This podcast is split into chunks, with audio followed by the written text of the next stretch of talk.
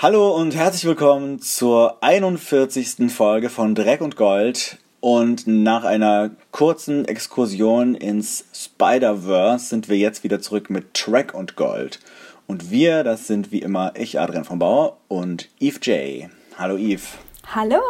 Ja, ich weiß nicht, ob ihr äh, das mitbekommen habt. Zwischen der letzten Discovery Track und Gold Recap Folge von uns gab es ein kleines Special, wo wir ein Crossover gemacht haben mit dem Podcast Heldensofa. Und da haben wir Venom und den neuen Spider-Man-Animationsfilm besprochen. Und das war ziemlich spaßig mit den beiden Jungs vom Heldensofa und mit Heiko Hörnig. Fünf Leute, wir haben nur ganz wenig durcheinander geredet und äh, das könnt ihr euch mal anhören, wenn ihr es noch nicht gemacht habt. Gibt es in unserem Podcast-Feed auf Soundcloud, iTunes und so weiter. Ja, und folgt denen auch gerne, gebt ihnen ganz viel Feedback. Und Aljoscha braucht unbedingt ein neues Mikrofon. Vielleicht könnt ihr ihm das ja mal schreiben. Nein, Spaß. Aber auch irgendwie ernst. Irgendwie auch ernst. Und äh, diese Woche sind wir jetzt wieder, oder das ist ja noch nicht mal eine Woche her, aber jetzt sind wir wieder zurück mit einer neuen Track und Gold Folge und sprechen über die zweite Star Trek Discovery Folge der zweiten Staffel und davor auch noch ein kleines bisschen über den ersten Short Track.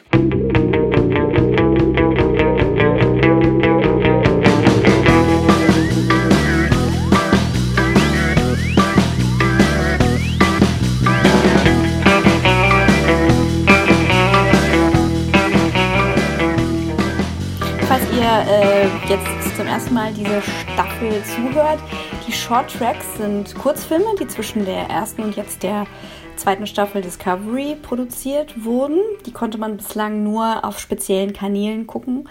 Ähm, die gibt es aber für uns Netflix-Abonnenten in Deutschland seit ein paar Tagen oder Wochen auch auf Netflix. Und zwar geht ihr auf Episoden und mehr oder Episodes and More. Trailers und More ist das. Ein naja, also ihr findet das schon. Ja, irgendwo bei den Trailern auf jeden Fall. Bei dem Extra-Kram und dann runterscrollen, bis es nicht mehr geht und da findet ihr dann die Shorts. Aber auch nicht wirklich in den Apps, sondern nur im Browser, soweit ich das bisher gesehen habe. Sehr verwirrend alles. Ha, das muss ich mal quer checken. Nun, also, so weit, so gut. Den Short, den wir euch heute vorstellen wollen, ist der mit Anson Sylvia Tilly.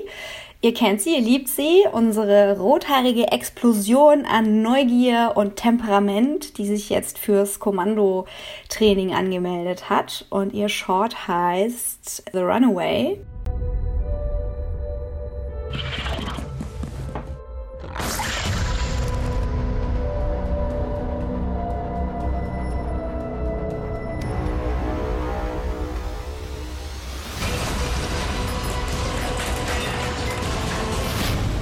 Okay, wir steigen ein in den Shorttrack Nummer 1. Äh, wir machen die Shorttracks nicht unbedingt in chronologischer Reihenfolge, aber bei dieser Folge hat Tilly so viel zu tun gehabt, dass es einfach ganz gut gepasst hat, jetzt den Tilly-Short einzuschieben und da ein bisschen drüber zu reden. Und dieser Kurzfilm fängt an, nicht direkt mit Tilly, sondern im Shuttle-Hangar. Genau, da ist nämlich die fünfte Schicht zu Ende, was auch immer das bedeutet. Alle Shuttles sind in den Hangar geflogen und jetzt wird dekontaminiert. Währenddessen, nachdem alle den Hangar verlassen haben, wird unsichtbar ein Container über ein Bedienungspult geöffnet. Unsichtbar sozusagen. Und als sich dieser Container öffnet, tastet sich eine äh, menschliche Hand, die aber auf jeden Fall ein bisschen alienartig aussieht tastet sich vor und schneidet sich an einer scharfen Kante. Wir haben also ein Stowaway. Und ähm, wir sehen hier schon, da fließt dann ein bisschen Blut, aber es ist kein rotes Menschenblut und auch kein grünes Vulkanierblut, sondern so ein neon-orangenes Alienblut, das sich nicht gut verstecken lässt im Gegensatz zu dem anscheinend teilweise unsichtbaren Wesen. Und äh, als nächstes schneiden wir dann aber tatsächlich zu Tilly. Die ist in ihrem Quartier und hat ein, ein Holo-Telefonat mit ihrer Mutter. Die ist äh, sehr kritisch, die ist anscheinend nicht so zufrieden mit Tillys Fortschritten im Leben, obwohl sie jetzt in dem Trainingsprogramm für die Führungsoffiziere ist. Aber die Mutter äh, hat irgendwie dazu einiges zu sagen und ähm, scheint auch Tillys Stiefschwester zu bevorzugen, ist irgendwie nicht so zufrieden damit, wie viel Kaffee Tilly trinkt, weil auf ihrem Schreibtisch lauter Tassen rumstehen. Und Tilly fühlt sich so ein bisschen in ihre Kindheit zurückversetzt, wie Eltern das manchmal sehr gut können. Ja, darauf schreit sie erstmal aus vollem Halse in ihr Kissen, nachdem das Telefonat beendet ist. Und aus Trotz oder aus Notwendigkeit, man weiß es nicht genau, ähm, es scheint wohl spät nachts zu sein, mhm. geht sie erstmal zurück in die Kantine und holt sich da mehr Koffein. Ja, das ist irgendwie Tillys großes Ding gerade, dass, dass ja. das Espresso äh, bester Freund ist. Was ich aber irgendwie ganz interessant fand in der Szene vorher, ist, dass man die Mutter quasi gar nicht so richtig gesehen hat. Also sie war halt so als Hologramm im Raum und man hat sie immer nur so schräg von hinten gesehen oder ihr Gesicht nicht gesehen. Da habe ich mich zuerst gefragt, ob das vielleicht was damit zu tun hat, dass die, dass sie einfach sich offen halten wollen, wenn Tillys Mutter in irgendeiner richtigen Folge quasi vorkommt, die mit einer anderen Schauspielerin zu besetzen, mit einer bekannteren Schauspielerin. Aber ich glaube, dass es vielleicht auch was mit dem Effekt zu tun hatte, dass wir halt diese Folge wirklich voll den Fokus auf Tilly haben und das dann eher ablenken würde, wenn wir jetzt dann noch ihre Mutter sehen würden und dass es eher so diese Präsenz ist dieser bevormundenden Mutter und, äh, und eigentlich der Effekt, den das auf Tilly hat, wichtiger ist als diese Figur der Mutter und wie die aussieht und wer das ist. Mhm. Hat mich so vom, vom Typus erinnert an die Mutter von T'Pol in äh, Star Trek Enterprise. Mhm. Die ist auch so dieser Typus so kurz brünett, so ein bisschen der Mormager äh, im weißen, wallenden, neutralen Kleidungsstück und dann wird erstmal rumgezetert, denn äh, Koffein scheint Tilly unruhig zu machen, das hält sie aber nicht davon ab, jetzt äh, der Essensausgabe mehr Koffein in Form von Espresso abzuschwatzen, denn Espresso sei ihr bester Freund. Mhm. Oh. Kaum mal, dass sie sich hingesetzt hat, kommt auch schon ein unsichtbarer Schemen, wahrscheinlich der aus ähm, dem Hangar. Und sie sieht, wie Blutstropfen sich da verteilen. Und ja, als der Schemen bemerkt, dass Tilly das bemerkt, bricht das absolute Chaos los. Die Essensausgabe feuert aus allen Rohren Gerichte, die wahrscheinlich noch gegessen werden sollten. Und es ist, äh, es erinnert mich halt so an dieses klassische Bild von ähm, dem Monster in der Maschine, ja. also der Sage von Gremlins, die halt unsichtbar irgendwo herumspuken und Technologie äh, außer Kontrolle geraten lassen. Aber es ist kein Gremlin.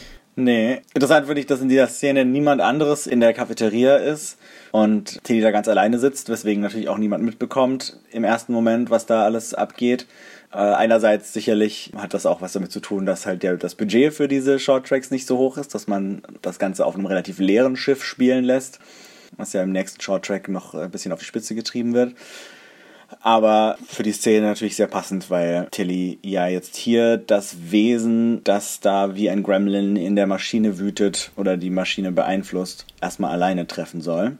Und schließlich wird dann eine junge Frau sichtbar, eine außerirdische junge Frau mit sehr großen Augen und so sehr interessanten blauen Tattoos im Gesicht und so klauenartigen Fingern und, und ich finde es sehr gelungen, wie sie einerseits zwar sie doch relativ nah noch am Menschlichen gehalten haben, wie es halt bei Star Trek Aliens oft so ist, dass man halt dann irgendwie nur so ein bisschen auf die Stirn klebt, aber dann so ein paar Sachen eingestreut hat, wie irgendwie so, so zusätzliches Augenlider, die sich so seitlich schließen oder so. Ich glaube, sowas in der Art ist das, was sie doch außerirdischer aussehen lässt, als man das jetzt von, von irgendwie den klassischen Star Trek Außerirdischen gewohnt ist. Fand ich ziemlich cool. Also sie wirkt dadurch erstmal tierischer, ne? Mhm. Also am Anfang, sie hat so diese, das sind zwar große runde Pupillen, die sie hat, aber dieses echsenartige Zuklickern mhm. der, des dritten Augenlids, das wirkt halt schon so ein bisschen, ja, wie so ein Reptil und dann hockt sie auch noch auf dem Boden und krabbelt da so vorwärts. Es gibt ihr was Fremdes, was Tierisches und sie wirkt dadurch erstmal ein bisschen einfacher, einfältiger. Mhm. Und Tilly scannt dann erstmal vorsichtig, zieht sich dabei total leger eine Nudel aus den Locken. Nichts für mich so vom Ekelfaktor, aber sehr lustig. Und dann stellt der äh, Scanner fest, aha, Moment, das ist eine Sahien, mhm. Eine Rasse, die erst kürzlich Warp erreicht hat und damit ja wahrscheinlich auch schon äh, von der Föderation kontaktiert wurde mhm. oder da Kommunikation herrscht. Und das Objekt dieses Scans sei 16 Jahre alt. Also noch ein, ein junges Mädchen oder wie Tilly meint, ein, ein Kiddo. Ja, ich glaube ich glaub 17 war sie, aber ja, auf jeden Fall Teenager. Und während sie so gescannt wird, äh, probiert sie auch so ein bisschen das Essen, was da jetzt überall rumliegt und ist ziemlich angetan von Eiscreme, was sie zum ersten Mal gegessen hat. Und Tilly klappt ihren Kommunikator auf, der ja auch als Übersetzer, als Universal-Translator fungiert und fragt nach dem Namen und die, ihr Gegenüber antwortet, ihr Name ist äh, Lass deine menschlichen Finger von mir. Und das ist nur ihr Familienname. Das ist ziemlich lustig. Das ist voll der Lacher, ja. ne? Also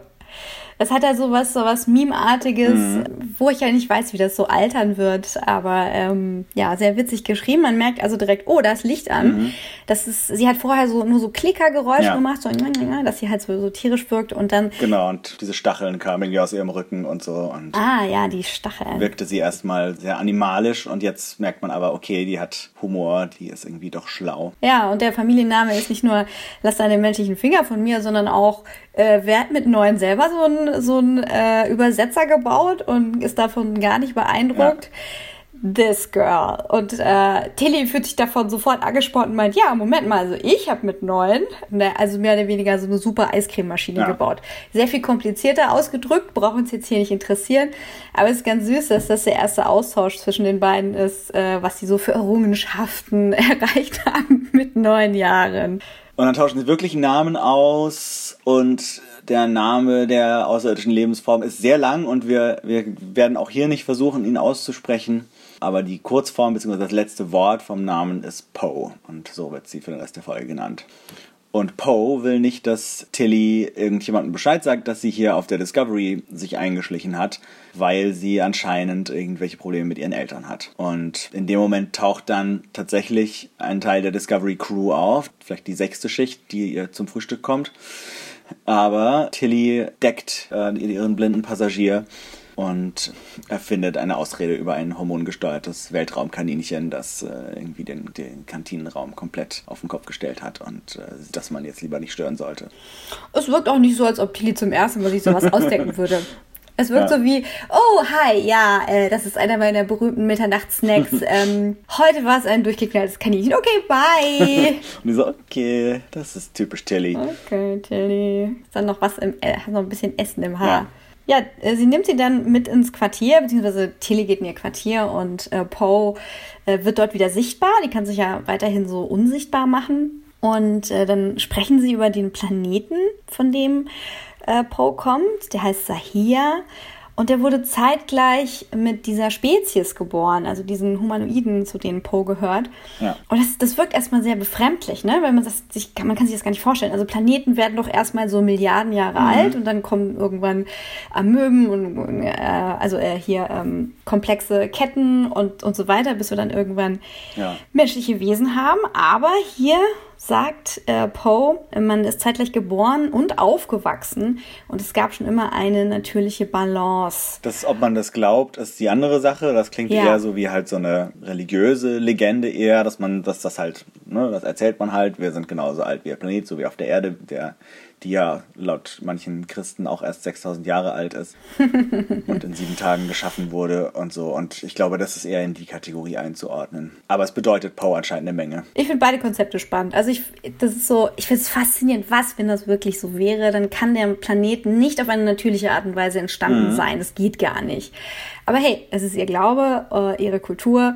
Und man baut dort anscheinend Dilithium ab, was nur das wertvollste Element gerade ist, weil super wichtig für die Raumfahrt. Mhm. Tilly äh, schmeißt ihre Com Computerkonsole an und findet heraus, dass Poe gesucht wird. Und zwar ziemlich dringend von der Bevölkerung ihres Planeten anscheinend, die ja nach diesen Nachrichten wohl wirklich in Kontakt mit der Föderation sein muss. Ja, und äh, Tilly äh, fragt sich natürlich, was, wa wa warum bist du was ist los mit dir? Moment mal, bist du hier ein Verbrecher oder was? Ja. Nein, nein. Also es kommt raus, Poe hat einen äh, Dilithium-Inkubator gebaut. Also es wird nicht weiter erklärt, aber es ist klar, es geht um künstliche Herstellung von Dilithium. Ja oder sagen wir mal dem künstlichen Züchten von diesen Kristallen. Also ich habe das so verstanden, also von den wenigen Worten, die darüber verloren werden, dass es wohl darum geht, dass Dilithium, das man dort abgebaut und dann benutzt hat, also dass das verbrauchte Dilithium quasi wieder rekristallisieren kann und zu neuen Dilithium machen kann, um quasi das, was dem Planeten genommen wurde, wieder herzustellen, weil sie halt so eine starke Verbindung mit ihrem Planeten fühlt. Oh, wow. Ja, das, das, ähm, das ist sogar noch besser ja. als das, was ich zuerst verstanden habe. Da habe ich gedacht, es geht einfach nur darum, dass man diese Kristalle halt züchten kann und nicht alles aus der Erde holen muss. Aber jetzt geht es im Prinzip um Recycling ja. oder erneuerbare Energie, also ein ganz wichtiges Thema. Und als sie das gemacht hat, sind alle durchgedreht und sie hat sich dabei auch ein bisschen verletzt und das war äh, alles ganz schlimm. Und man merkt, dass sie, dass sie sehr unter Stress steht, was das angeht. Mhm. Und Tilly verarztet sie erstmal und sagt, hey, das ist eine wahnsinnig wichtige Sache, die du da gemacht hast. Und das weiß Poe auch, aber ähm, ich weiß nicht, äh, ob ich das richtig verstanden habe, aber ich glaube, durch die Unruhe, die dann entstanden mhm. ist, weil alle äh, gierig geworden sind, ist da wohl ihre Familie umgekommen, ne? In, in, dem, in dem Zusammenhang. Ja, also ich, da war ich mir auch nicht hundertprozentig sicher, das wurde irgendwie sehr schnell abgehandelt, aber genau, ihre Familie ist auf jeden Fall umgekommen und ich vermute auch, dass das was damit zu tun hatte. Also sowohl ihre Eltern als auch ihr Bruder wohl. Mhm. Ja, und Poes Auffassung von der ganzen Sache, was diese sprunghafte Veränderung ihres Volks, diese Evolution angeht, ist, dass das keine, keine Sache von Gier ist, sondern eine Sache der Seele. Und es geht nicht darum, jetzt den Planeten auszubeuten und zu töten, nur damit man schnell Warp haben kann und dann wegkommt von seinem Planeten, sondern es ist, ne, es mhm. ist Sache der Seele. Also was heißt das? Es geht um diese Balance, es geht um Verantwortung, ähm, also die, die Ethik auf diesem Planeten und dieses Volkes ist wohl sehr verinnerlicht eigentlich, zumindest von Poe. Auf jeden Fall. Und Poe liebt halt diesen Planeten, den sie als ihre Zwillingsschwester bezeichnet und wusste überhaupt nicht, wie sie damit umgehen soll, dass alles irgendwie da so drunter und drüber ging und ist dann einfach abgehauen und Poe verspricht sich jetzt von Tilly da so ein bisschen eine Antwort, weil die gerade so am Austauschen sind und da sie gerade gesagt hat, dass sie ihre Zwillingsschwester so sehr liebt wie niemand anderes sonst, sagt Tilly, ja, du hast deine Antwort. Mhm. Ne? Und was wir nicht so extra erklärt bekommen, aber was wir jetzt mal so aufrollen wollen, weil dieser Short ja wirklich sehr schnell erzählt mhm. ist. Also durch die Entdeckung von Warp leidet der Planet mhm. Sahir ganz deutlich, weil da wird plötzlich sehr viel Dilithium abgebaut. Das Volk ist gierig geworden, diese Balance ist gestört und ähm, Poe hat rein zufällig, weil sie neugierig ist, weil sie gerne entwickelt und weil sie ihrem Planeten was zurückgeben wollte, etwas geschaffen, das missbraucht werden kann von dieser Gier und dieser sprunghaften Evolution. Und sie kann es nicht zurücknehmen. Und sie wollte im Prinzip, ja, sie wollte fliehen vor dieser Verantwortung, die sie jetzt hat.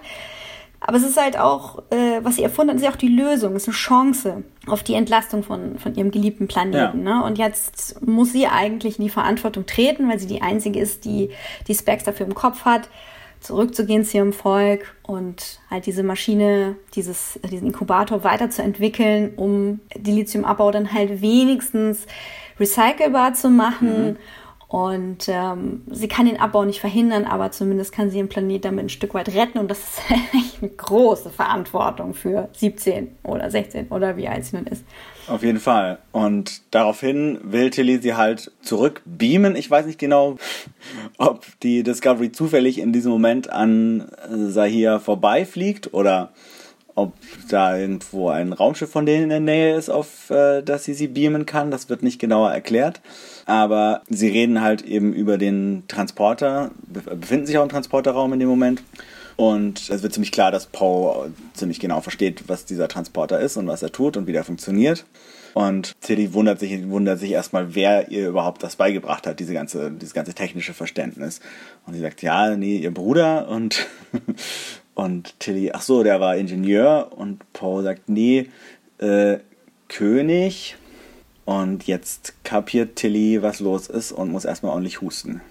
Das ist so, so, warum muss Tilly husten? Hat sie sich versch mhm. verschluckt in ihrem Geilheitssabber? Ja. So, oh mein Gott, das ist ein unfassbarer Kostüm. Eine Prinzessin. Genau. Eine ist echt, eine waschechte Space-Prinzessin, mhm. die da vor ihr im Transporter steht. Und zufälligerweise ist morgen ihre Krönung mhm. zur Königin von Sahia. Ja, und sie wollte eben äh, nicht, dass sie von, sie hat das Tilly nicht gesagt, obwohl sie jetzt sicher gut verstanden haben, weil sie, nachdem die Leute das Wort Königin gehört haben, nicht mehr ernst genommen wird und die Leute sich auch verändern ihr gegenüber. Und ich frage mich, worauf das eine Anspielung sein könnte, weil das so ein seltsames Statement ist. So, die Leute werden jemand anders, mhm. wenn sie wissen, dass du eine Königin mhm. bist. Und aus Dankbarkeit schenkt sie ihr dann ein Dilithiumkristall äh, von ihrem Planeten so ein, ähm, ja, was ist denn das, wie so ein D8 geschnittener blauer Kristall. Und ich finde diesen Kontrast sehr krass, wie sie halt jetzt auf der Transporterplattform steht, aufgerichtet, ruhig, stolz, im Gegensatz zu der etwas tierisch anmutenden Person, die wir da als Kremlin äh, im äh, Fressiraum mhm. in der Kantine kennengelernt haben.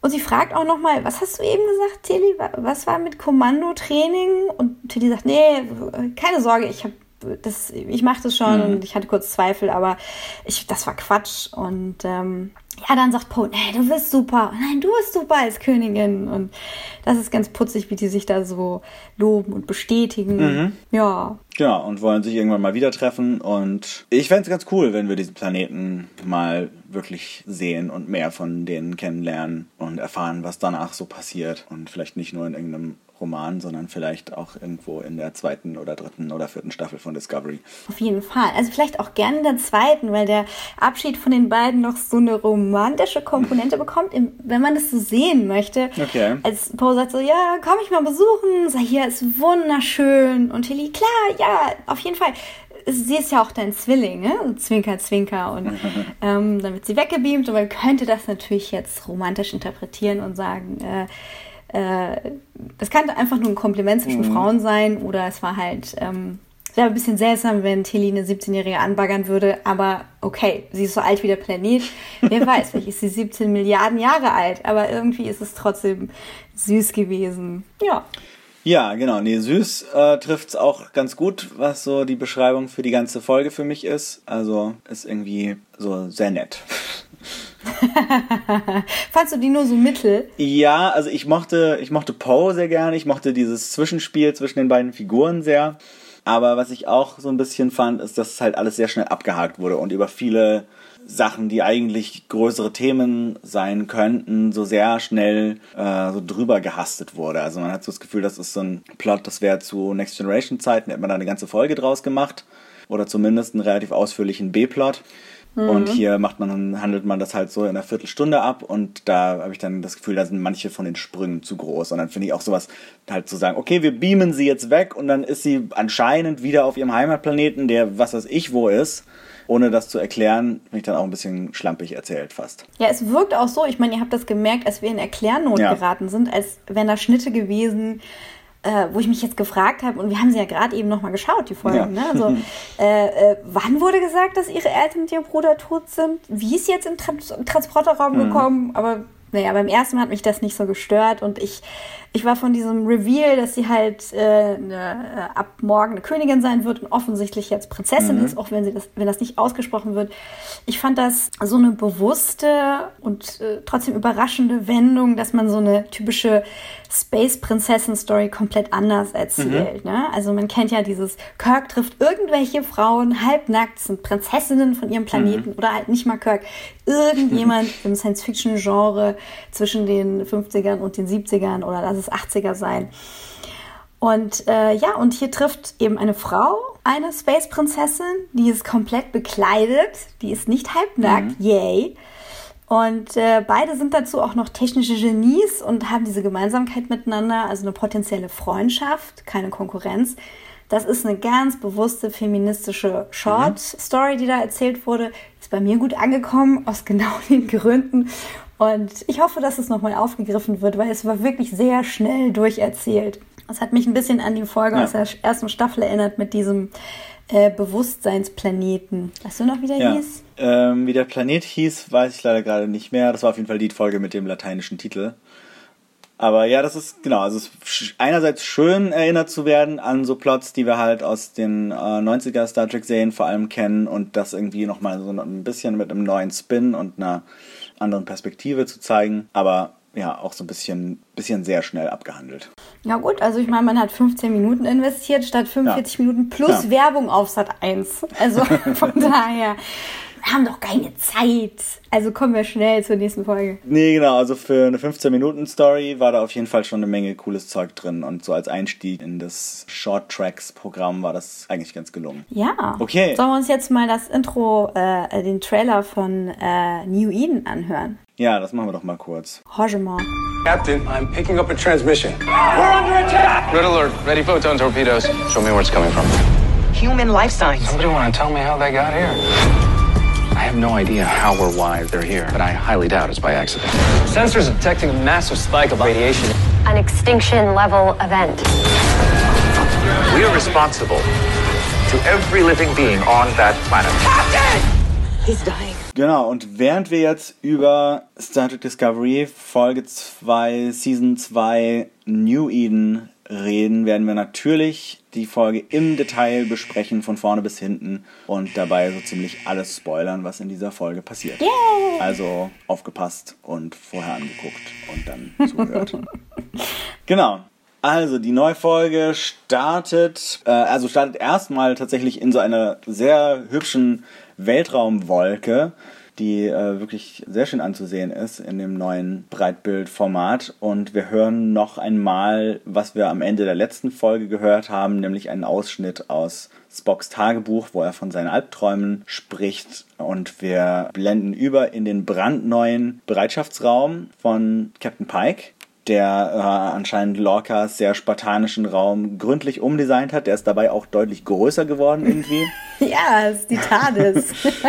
und äh, spiegelt so ein bisschen ähm, Pikes Herkunft wieder, weil Captain Pike damals in The Cage schon erwähnt hat, dass er äh, aus Mojave kommt, also irgendwie aus, äh, aus dem, so mehr oder weniger dem Wilden Westen.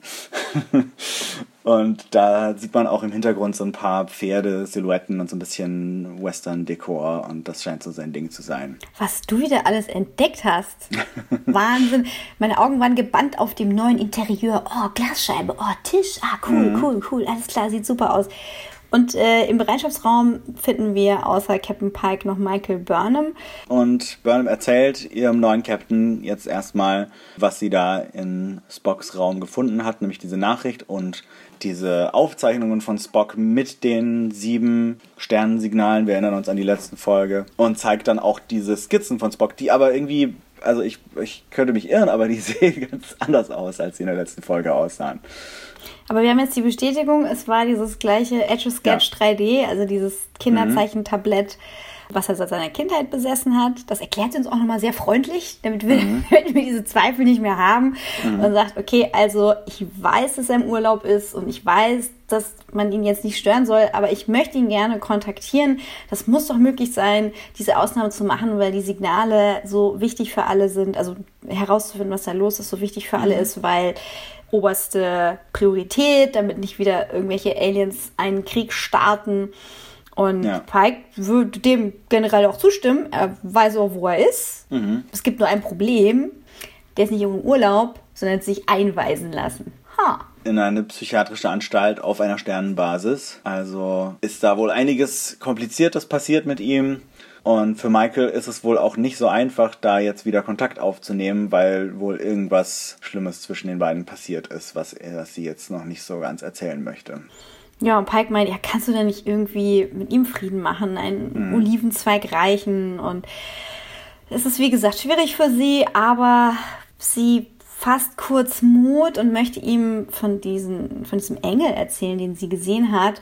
Ja, einfach aus Ehrlichkeit und weil Pike eben doch äh, sie ermuntert, ihm alles zu erzählen und man merkt so, sie möchte das auch, aber zieht das dann doch im letzten Moment zurück, weil sie sich doch noch nicht so ganz sicher ist, was er von ihr denkt, wenn sie jetzt gleich anfängt, von irgendwelchen Engelsvisionen zu erzählen. Ja, vor allem, wenn halt ihr äh, Bruder die gleichen Visionen hatte und sich daraufhin hat einweisen lassen. Ich meine, er ist ja der Wissenschaftsoffizier. Hm. Ja. Beide sind mit vulkanischer Kultur aufgewachsen. Also können wir mal davon ausgehen, dass irgendwelche Halluzinationen äh, auf Vulkan eher streng beäugt werden. War na gut. Genau, jetzt äh, gehen wir erstmal auf die Brücke. Und da hat man gerade einen neuen von diesen Sternenbursts, von diesen roten Signalen wahrgenommen.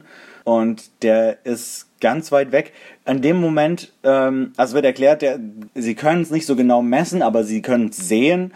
Und es befindet sich 50.000 Lichtjahre entfernt im Beta-Quadranten.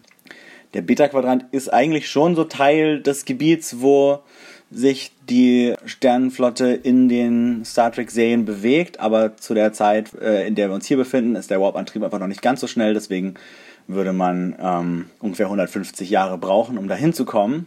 Was, was ich mir an der Stelle gefragt habe, wenn sie nicht messen können, was diese, was diese Signale sind, also die Scanner können damit nicht viel anfangen, sie können, sie sehen quasi nur dieses visuelle Signal und dieses visuelle Signal ist aber 50.000 Lichtjahre entfernt. Heißt das dann, dass es eigentlich vor 50.000 Jahren erschienen ist? Das ist eine gute und berechtigte Frage. Weil dann würde ich mich halt auch nicht wundern, wenn man da hinfliegt und es ist nicht mehr da. so, oh, was habt ihr denn gedacht? also, ich, ich weiß nicht, äh, ob das, das müssen ja dann Überlichtsensoren sein, die das auffangen können und sagen Ja, können, ja. also da drüben 50.000 Ja. Lichtjahre entfernt passiert gerade das. Da können wir nicht, äh, da können wir nicht schnell hinfliegen, aber wir haben magische äh, Videokameras, äh, die das aufzeichnen können. Ja. Well. Die irgendwie viele hunderttausend Male schneller sind als das Schiff. Also das müssen ja so äh, super tolle Linsen sein, wenn ihr euch daran erinnert, dass wir irgendwann mal ein Philipp-K-Dick-Special machen wollten. Da gibt es einen Film, der das thematisiert, und zwar Paycheck. Da hat ein Wissenschaftler eine so krass gebogene und so starke Linse entwickelt, dass er in die Zukunft schauen kann. Weil die Theorie Genau. ist, dass du, naja, also wie auch immer die Theorie ist, sie können das sehen, sie können diesen Burst sehen, sagen, es sind Beta-Quadranten, wir brauchen äh, so lange hin, dass unsere Großenkel äh, erst da ankommen. Ja. Und das äh, ist also außerhalb unserer Reichweite, es sei denn, wir würden den Sporenantrieb benutzen, aber Stamets darf eigentlich nicht, ähm, weil das verboten wurde von Ja. der Obrigkeit, weil er ja sich mit äh, Tardigrade-DNA injiziert hat, um das zu machen, was er da macht. Und das ist ein Verstoß gegen die Bioethik der Föderation. Finde ich sehr Genau. Aber weil eben dieses Ding mit diesen Signalen für mindestens genauso wichtig empfunden wird wie der Klingonische Krieg, ist Pike bereit, äh, hier mal eine Ausnahme zu machen. Und das Ganze mit dem Tardigrade versteht er eh nicht so genau. Ja, um Saru zu zitieren, man muss dabei gewesen sein. Ja, ich frage mich allerdings, war es nicht auch so, dass sie den Antrieb deswegen auch nicht mehr benutzen wollten, weil das irgendwie ganz schön auf Stamets Gesundheit ging? Das Ja. wird hier irgendwie nicht mehr erwähnt. Ja, das ähm, äh, denke ich. Ich weiß nicht, warum das der Crew dann in dem Moment nicht mehr einfällt. Ja, wir können, wir können Stamets nicht weiter ausbeuten, weil die Sternflotte das verboten hat. Nee, Na ja. vielleicht noch so Überbleibsel, Überbleibsel von, von Lorca. Nee, ich glaube, es ging wirklich darum, dass Stamets nicht, der konnte eigentlich nicht so viele tausend Sprünge machen wie Mhm. da zum Finale hin, weil das ihn ausgelutscht hat. Aber ich glaube, so einer Genau. oder zwei wäre noch okay.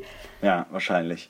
Und äh, Tilly ist erstmal ziemlich aufgeregt, freut sich, dass sie endlich wieder mit Stamets zusammen im Sporenlabor, das sie anscheinend doch noch nicht ganz abgebaut hatten, arbeiten darf. Und Stamets hat aber gewisse Bedenken, den Sporenantrieb wieder anzuwerfen, beziehungsweise sich selber hineinzubegeben.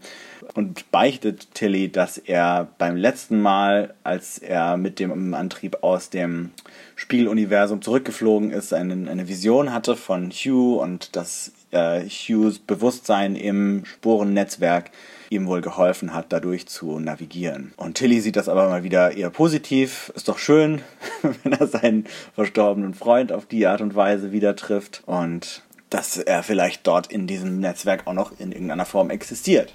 Stamets sieht das ähnlich, aber das ist für ihn relativ unangenehm, weil er will ja ein neues Kapitel aufschlagen. Er will sein Leben neu beginnen und er weiß nicht, wie er damit umgehen soll. Er hat diese Theorie, dass das, was er Astromycology nennt, also Sternenpilzkunde, im weitesten Sinne mit Unsterblichkeit zu tun hat und dass halt da Energie recycelt wird und Pilze das alles wieder verwerten und nichts verloren geht und das Leben ewig sei und das ist einfach viel zu groß für ihn und in seiner persönlichen Trauer auch, ja, also das, das verhindert, dass er halt abschließen kann und äh, deswegen hat er Bedenken, da äh, wieder einzusteigen. Aber nichtsdestotrotz ist es notwendig. Ja.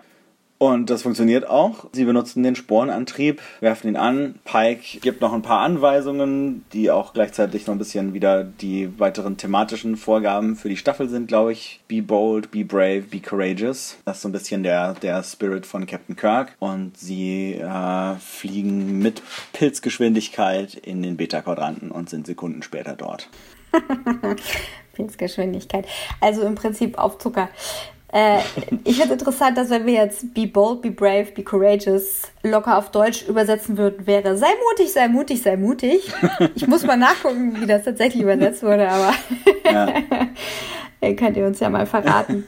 Ich fand's witzig, dass Pike in dem Captain's Chair sitzt, so zur Seite gelehnt, mit überschlagenen Beinen, nicht da so herummanspreadet, also keine Dominanzgeste hat, sondern er hört zu. Aha, was sagt der Wissenschaftler zu meiner Rechten? Und als sie dann in den Beta-Quadranten gezoomt haben, ist ihm doch ein bisschen blümerant zumute. Also, ah, oh. Ah ja, gut. Mein erstes Mal äh, Sport Drive. Und Ja. Ru findet das irgendwie gut. Also ja, das erste Mal vergisst man nicht, aber läuft. Ja, und Michael hebt eine Augenbraue. Das vulkanische Dings. Ja, und als hätten sie es nicht kommen sehen, sind sie alle sehr überrascht, dass dieses Phänomen, das Signal schon wieder weg ist. Oh, nicht doch. Irgendwann innerhalb der letzten 50.000 Jahre verschwunden ist. Nee, aber stattdessen sehen sie hier einen Planeten, einen M-Klasse-Planeten, der etwas erdähnlich aussieht, bis darauf, dass er umringt ist von so Saturnartigen Kreisen bzw. Ringen mit radioaktivem Material. Und das ist nicht nur ein sehr hübsch aussehender Planet, sondern da scheint auch irgendjemand drauf zu sein, denn sie empfangen einen Hilferuf auf Englisch oder Federation Standard, wie man es in Star Trek nennt. Und da scheint irgendjemand in Schwierigkeiten zu sein, aber als sie dann so richtig schön ranzoomen, sehen sie nur so ein kleines idyllisches Dorf ähm, mit so einer weißen Kirche. Und das alles sieht eher so aus, als wäre es maximal aus, aus unserem Jahrhundert und wenn nicht noch ein bisschen älter. Oder aus einer Orwell-Folge der ersten Staffel. Ja. Just putting it out there, people. Okay, also es passt irgendwie nicht zusammen, dass da aus dieser Kirche dieser Hilferuf kommt, aber eigentlich da die Leute ganz äh, friedlich auf den Feldern mit ihren Pferden rumlaufen und da anscheinend gar keine weiteren Probleme haben. Und dazu kommt auch noch, dass dieser Hilferuf anscheinend seit 200 Jahren in Dauerschleife läuft. Und das kann aber fast nicht sein, denn diese Bevölkerung des Planeten besteht wohl aus Menschen tatsächlich.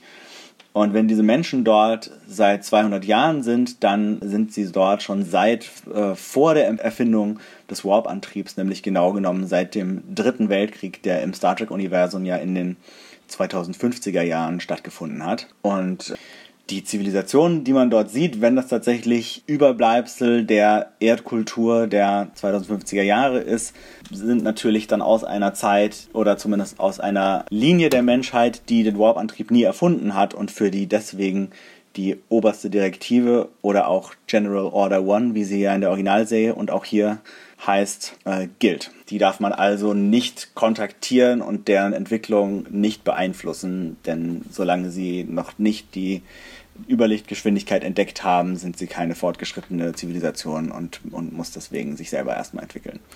Und damit kommen wir zum fantastischen Intro der Folge, das da wieder uns mitnimmt mit viel Stimmung und neuen Bildern. Ist euch bestimmt aufgefallen, dass so ein paar neue Elemente vorkommen und schließt mit der nicht unwesentlichen Information, dass die Regie dieser Folge niemand Geringeres als Commander Riker himself, Jonathan Frakes, übernommen hat. Ja, der hat ja in der ersten Folge bereits eine ziemlich coole Folge gemacht. Ich glaube, das war die erste Folge, wo sie im Spiegeluniversum ankamen. Und auch hier macht er wieder ziemlich, ziemlich coole Arbeit. Also es ist von den, zumindest von den Bildern und so vom optischen und äußeren und der Musik und allem wieder eine sehr filmisch wirkende, kinoreife Folge. Und Jonathan Frakes macht das gut, würde ich sagen. Ja, würde ich auch sagen. Und ich würde auch denken, dass der was damit zu tun hat, dass der Bereitschaftsraum so aussieht, wie er aussieht und aus dem Winkel aufgenommen wurde, aus dem er aufgenommen wurde. Nämlich ein sehr vertrautes Bild auf die Dinge. Ja, kann ich mir auch vorstellen. Und äh, wir gehen zurück in die Folge und Wir sind also zurück im schicken Bereitschaftsraum, ob nun umgestaltet von Jonathan Frakes himself oder nicht, wo sich äh, Michael Burnham und Pike darüber unterhalten, was denn jetzt mit diesem Phänomen, mit diesen roten Bursts ist. Sind die denn jetzt zufällig da? Und Pike vertritt die Theorie, dass da eine Motivation dahinter stecken muss, sonst würden die halt nicht immer verschwinden, wenn man da gerade hinkommt. Und Michael meint halt, ja, es gibt keine Indikation dafür, das muss ohne Intention sein. Und Saru, ähm, der auch dabei ist, wägt das so ab. Ne? Und Pike macht den Punkt, also eigentlich sind höher entwickelte extraterrestrische mit Göttern gleichzusetzen. Und da wir nicht wissen, Ja. was das für Signale sind, und es ist aber auf jeden Fall extraterrestrisch, würden wir dem Ganzen mal eine Motivation, eine Intention unterstellen. Ja, ich finde es ganz spannend, dass er hier den, also er nimmt das Zitat von Arthur C. Clarke, dass jede Technologie, die weit genug fortgeschritten ist, von Magie nicht zu unterscheiden ist und spinnt das sozusagen ein Level weiter und sagt, jede extraterrestrische Technologie, die weit genug fortgeschritten ist, oder jede extraterrestrische äh, Spezies, die weit genug fortgeschritten ist, ist von Göttern nicht mehr zu unterscheiden. Ähm, also bezieht sich hier so ein bisschen auf den, einen Klassiker der Science-Fiction-Literatur, was ja Star Trek ja auch ganz gerne macht. Daher kam mir das so bekannt vor. Ja, Michael ist davon jetzt nicht so beeindruckt, sagt aber, hey, mutige Theorie. Hm, okay. Und äh, jetzt wollen sie da auf jeden Fall runter und schauen, was da los ist, denn eventuell haben die Einwohner dort eine Ahnung von dem Signal oder irgendwelchen Kontakt mit Extraterrestrischen gehabt, die sie da vielleicht sogar hingebracht haben. Das schwebt schon im Raum. Und es ist sofort klar, dadurch, dass die Pre-Warp sind und offensichtlich nur aus Menschen bestehen, kann Saru nicht Teil des Landungstrupps sein. Nee, und auch so ein paar andere Crewmitglieder fallen weg, weil sie irgendwie Außerirdische sind oder Cyborg-Teile oder was auch immer haben. Aber ein Crewmitglied, das sich wohl sehr gut anbietet, ist Lieutenant Owashekun, äh, die wir von der Brücke kennen, die bisher noch keine so große Rolle hatte, aber halt immer mal wieder vorne an ihrem Pult neben der äh, Steuerfrau Kayla Detmer saß. Und die ist besonders geeignet, weil sie wohl in einer ähm, in irgendeiner Gesellschaft von von Luddites, von Technologiekritikern aufgewachsen ist. Also sie ist wohl in einer ähm, Gemeinschaft aufgewachsen, vielleicht so ein bisschen wie die wie die Amish People, allerdings wohl eine nicht religiöse Gesellschaft, die aber trotzdem wohl versucht hat, ohne Technologie zu leben. Deswegen kennt sie sich damit aus, wie es ist, in einer Welt zu leben, die keine Elektrizität, keine fortgeschrittenen Technologien, keine Elektronik und schon gar keinen Warp-Antrieb hat. Das kam mir auch bekannt vor. Also die, äh, diese, äh, ich möchte jetzt mal sagen, Sekte, diese Kolonie, äh, mit der haben wir da bestimmt im, in der späteren Kontinuität, die Jonathan Frakes frühere Kontinuität ist, nochmal zu tun. Ihr wisst das bestimmt besser als wir. Schreibt uns das doch mal in die Kommis. Es gab es immer mal wieder. Ja, immer mal wieder. Also es gab, äh, ich erinnere mich gerade letztens habe ich in der Deep Space Nine Folge gesehen, wo Cisco und O'Brien auf einem äh, Planeten notlanden, wo ähm, schon vorher mal jemand notgelandet ist und das war so eine Gruppe von Kolonisten und die ähm, leben seitdem halt ohne Oh. jegliche Technologie auf dem Planeten. Oh nein, das war das, wo er in die Schwitzkiste musste, ne? Yep, genau, genau. Oh, das war so bescheuert. Also die Kolonie war so bescheuert. Also hast du halt wirklich vorgeführt bekommen, Ja. wie stur Technikverweigerer sein können und trotzdem haben sie irgendwie Ja. die Kultur von denen respektiert und sind dann, das war, das war so ganz schwierig. Aber es war ähm, ein Beispiel Ja. dafür, wie man mit Sturheit durchkommt, oder? Naja.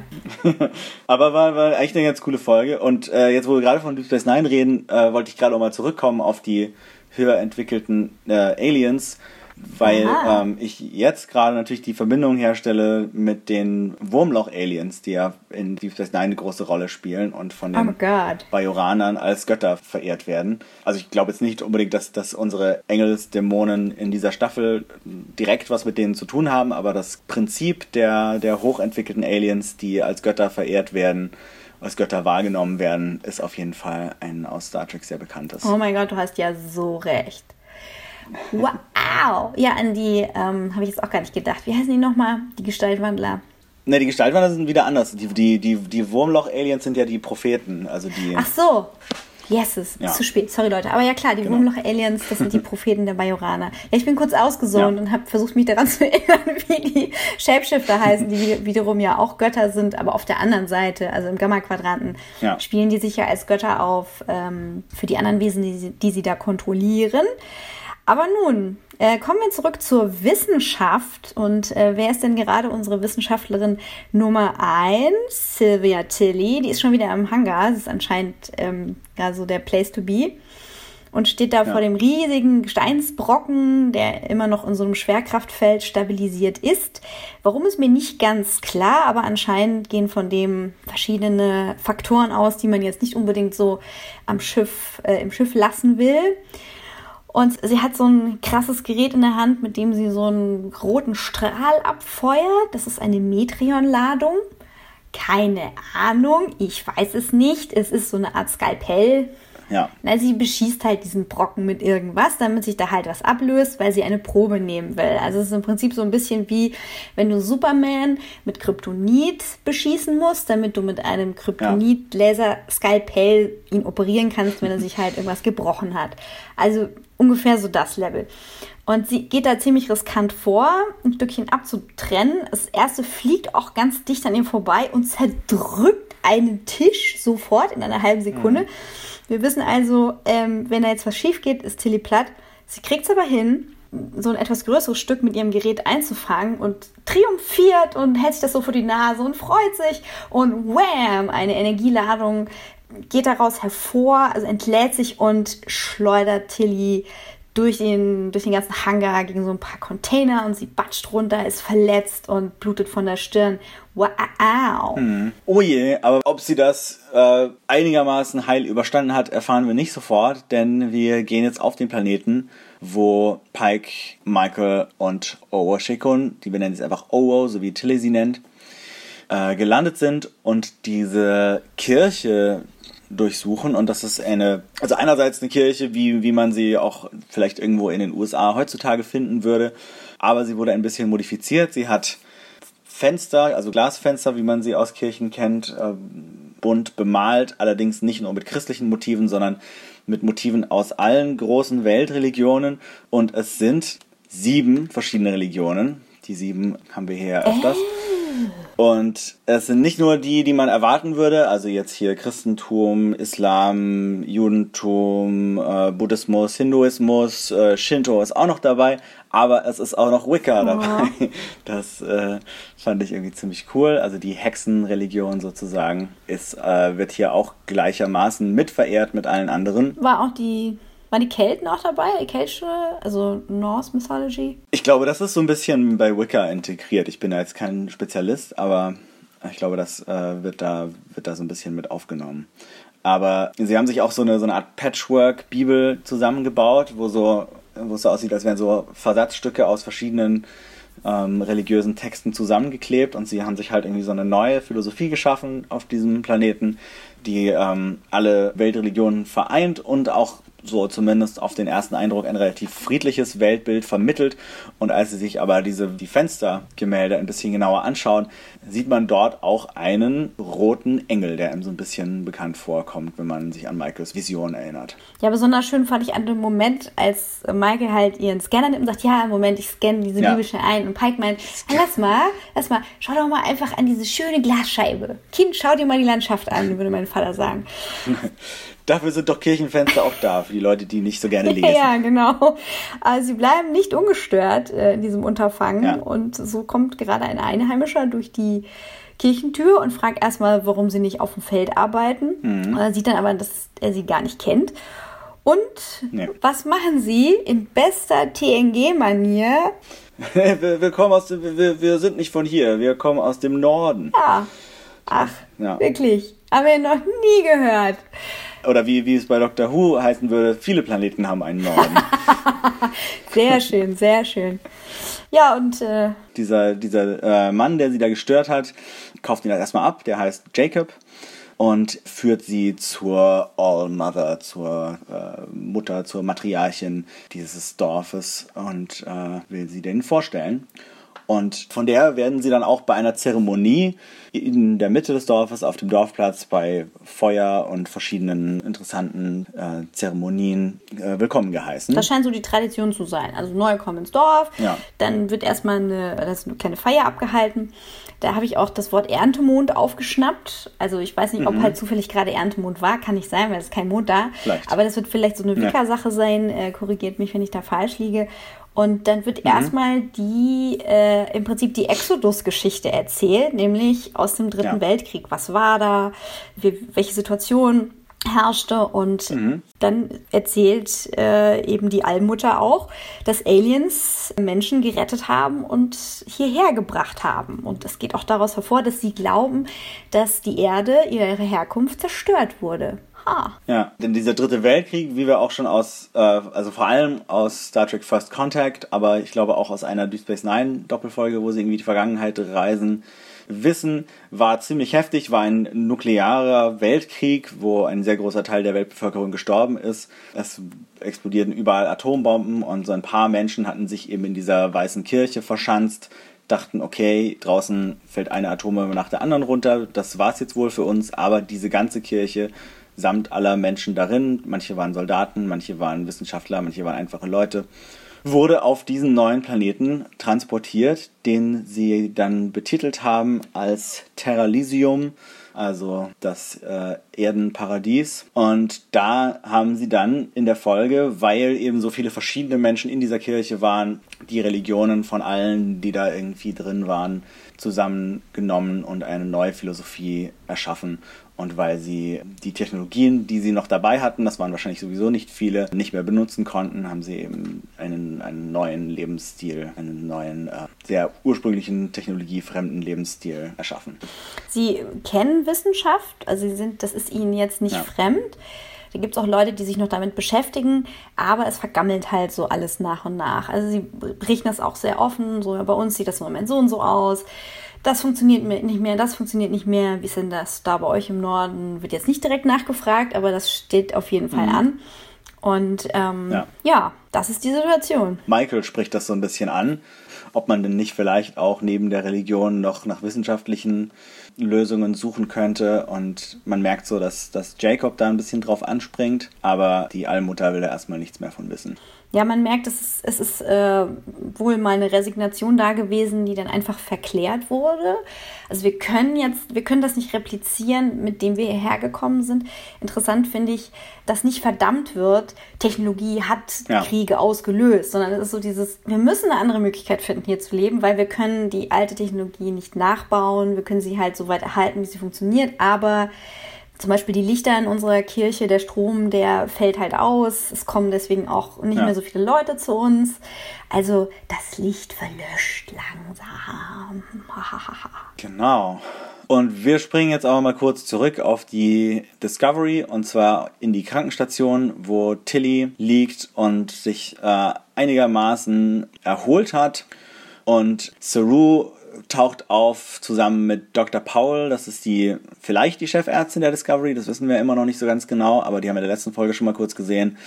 Und die schimpfen so ein bisschen mit Tilly, wie achtlos sie war bei ihrem Experiment, bei ihrem Versuch, von dem Asteroiden was abzuschneiden. Und als Saru dann allein zurückbleibt, ist er zunächst mal verständnisvoll und äh, erzählt ihr, wie das damals bei ihm war, weil sie ist ja die jüngste Offizierin in diesem neuen Führungsprogramm und er war damals halt der einzige Kelpianer in der Sternenflotte und hat halt dann überkompensiert und sich selber verausgabt und dass das nicht immer gut für ihn war.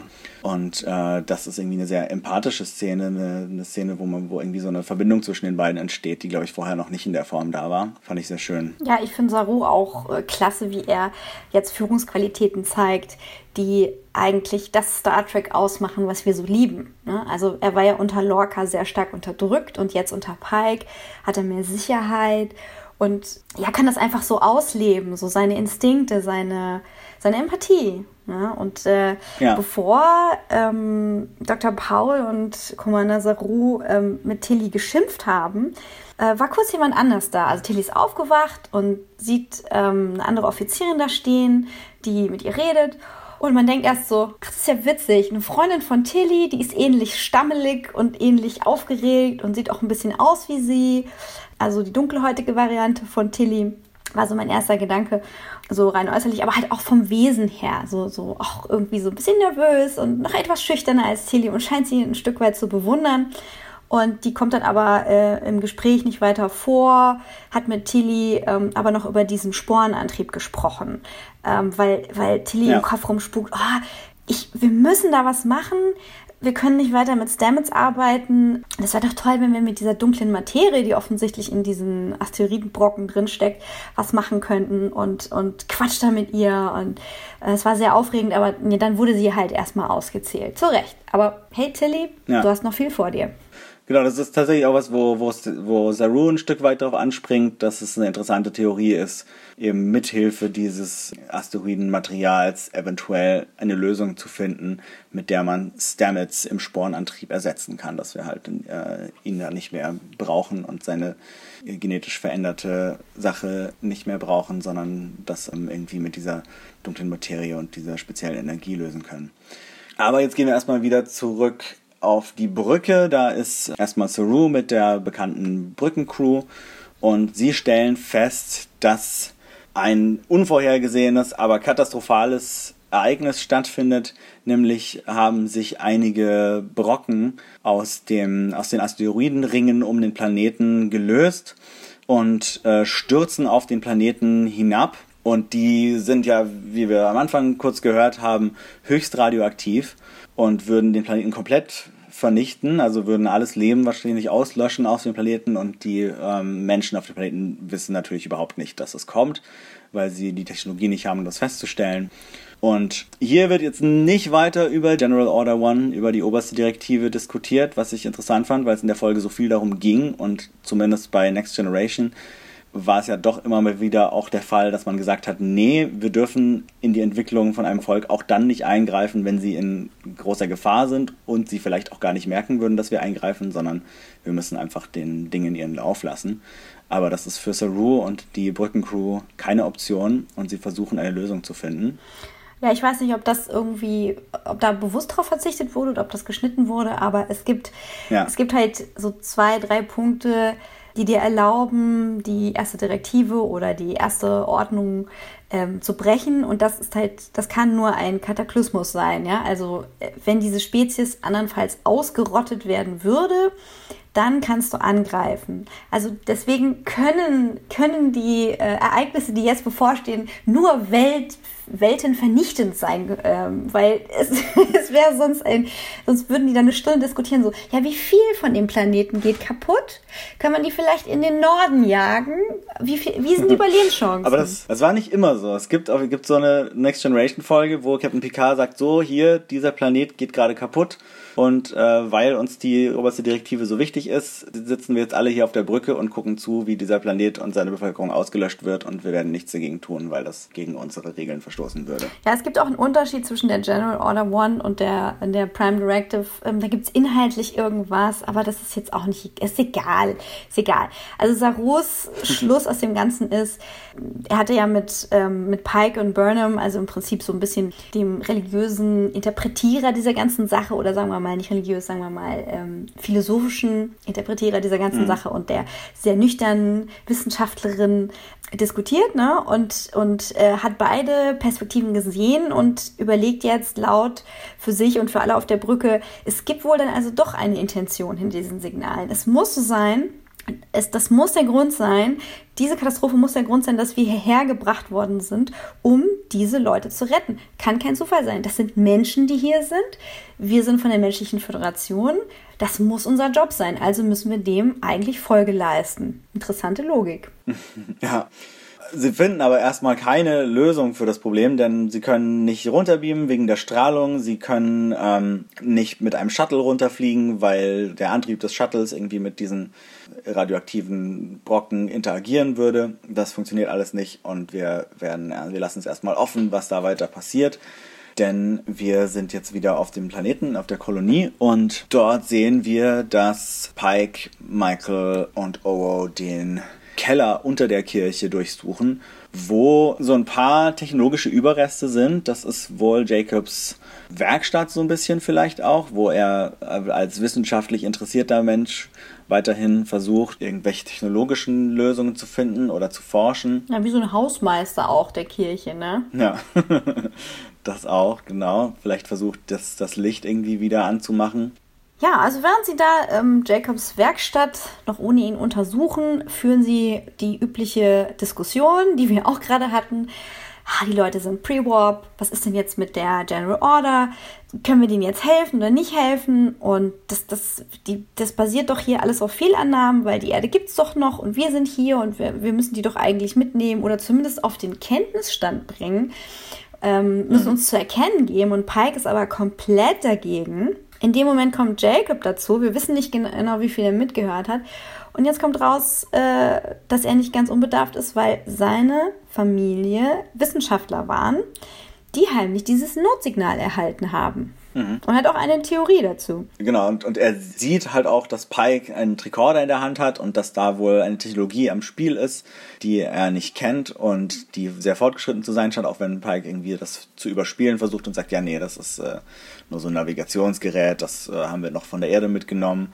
Aber er glaubt es ihm nicht. Seine Theorie ist, dass die Menschen eben doch überlebt haben und mittlerweile das Weltall bereisen. Und dass dieser rote Sternendings am Himmel, das, das sie gesehen haben, eben der, die Ankunft des Raumschiffs war, mit dem sie da angekommen sind. Und dass sie jetzt endlich da sind, um die Menschheit wieder zu vereinen, aber Pike leugnet das alles, um die Tarnung aufrechtzuerhalten, um die oberste Direktive zu schützen. Aber Jacob glaubt das keinen Moment und wirft eine Blendgranate, die das ganze Landungsteam außer Gefecht setzt. Und als sie wieder zu sich kommen, sind sie im Keller eingesperrt und haben ihre ganzen Geräte nicht mehr, ihre Phaser, ihre Tricorder, ihre Kommunikatoren, was sie alles dabei hatten. Mixer, Mikrowelle, nix. ja, alles, alles weg.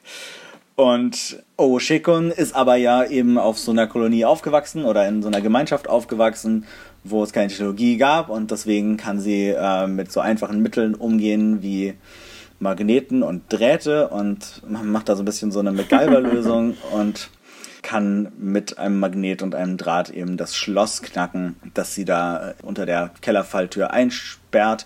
Und sie kommen gerade rechtzeitig wieder oben an, als Jacob der Allmutter die Technologie zeigt. Ja, Pike verschwendet aber keine Sekunde, um den beiden nochmal einzuschwören, dass sie diese Direktive bitte weiter beachten sollen. Ja, also jetzt nicht ausbrechen und durchdrehen, sondern weiter Tarnung aufrechterhalten.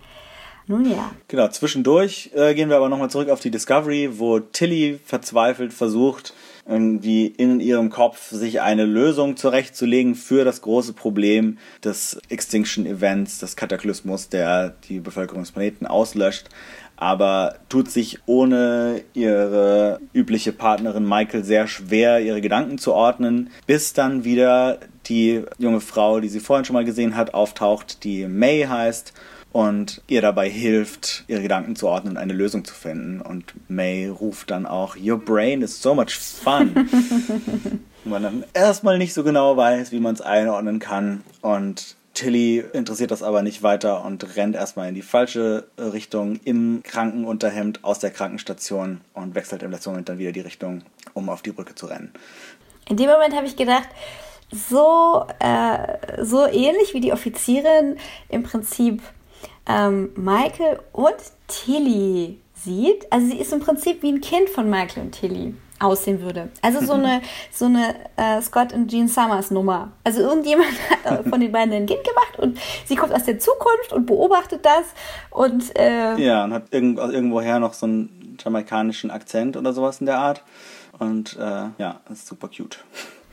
sie ist wirklich süß. Sie wirkt wie so ein verrückter Fan von Tilly. Und man denkt halt, okay, ja. wir haben schon gedacht, Tilly ist seltsam, aber die ist total süß, aber noch seltsamer. Aber sie bleibt in der Krankenstation stehen, während Tilly halt da in ihrem Hämchen rumrennt, direkt auf die Brücke, wo sie ihre Lösung, die ihr gerade eingefallen ist, äh, vortanzt und, und gestikuliert und Saru, oh, muss ich dich persönlich zurück ins Bett bringen? Was ist hier los? Aber er lässt sie fertig tanzen und äh, alles begeistert von, von dem Manöver, was sie zusammen jetzt entwickeln. Und ähm, Detmar könnte das auch fliegen.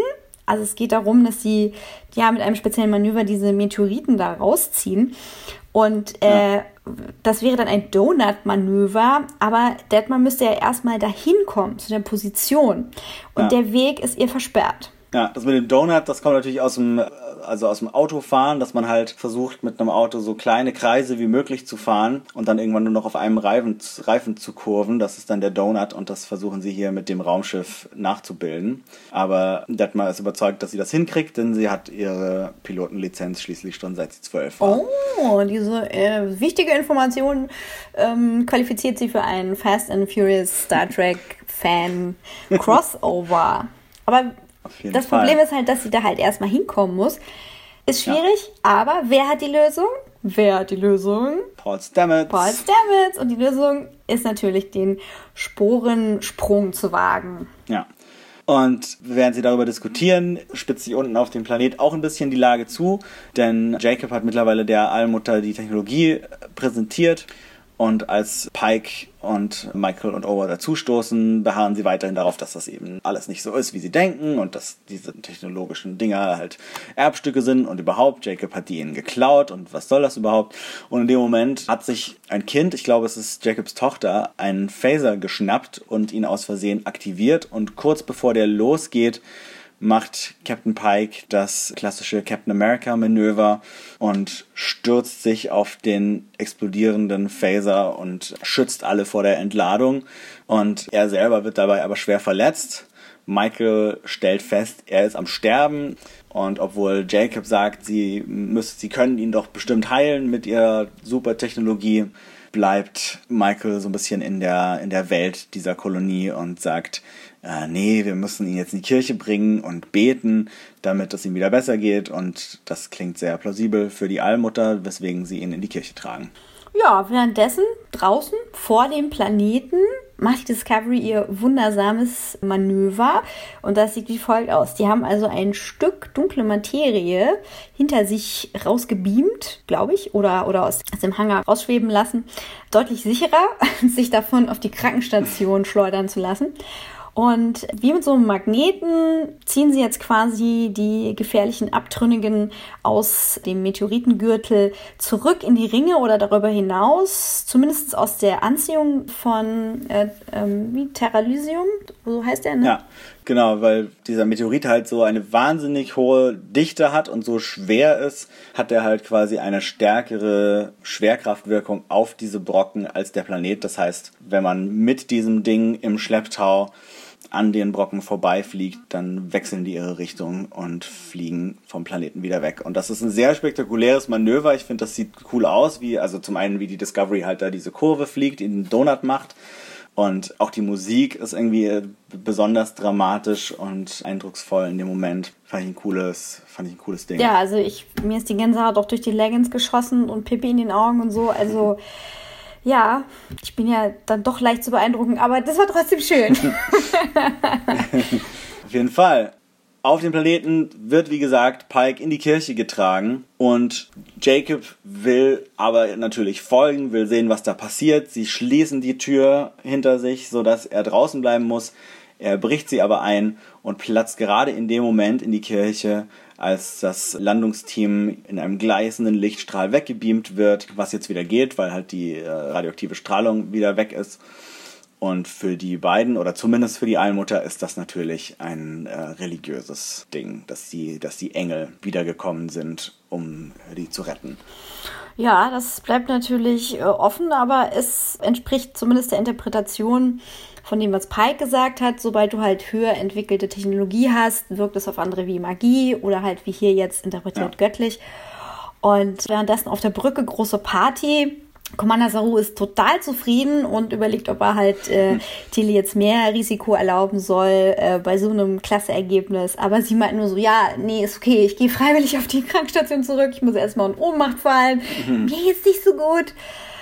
Und äh, kurz vorher sieht sie, bevor sie in den Turbolift einsteigt und dort in Ohnmacht fallen kann, sieht sie noch mal kurz May, die Offizierin, und in dem Moment wird sie von ihr angesprochen als Stilly, Aha. was irgendwie ein Spitzname für Tilly zu sein scheint, der ihr aber bekannt vorkommt. Denn sie hatte wohl in ihrer Kindheit eine Freundin, eine Mitschülerin, die sie so angesprochen hat und findet tatsächlich irgendwo in ihren Archiven, in den Archiven der der Elon Musk Junior High. Das ist schon der zweite Discovery Shoutout für Elon Musk. Also der scheint im, im äh, 23. Jahrhundert höchst beliebt zu sein. Beliebter als er jetzt vielleicht gerade ja, ist. Ja, es muss seine Post-Twitter-Phase gewesen sein.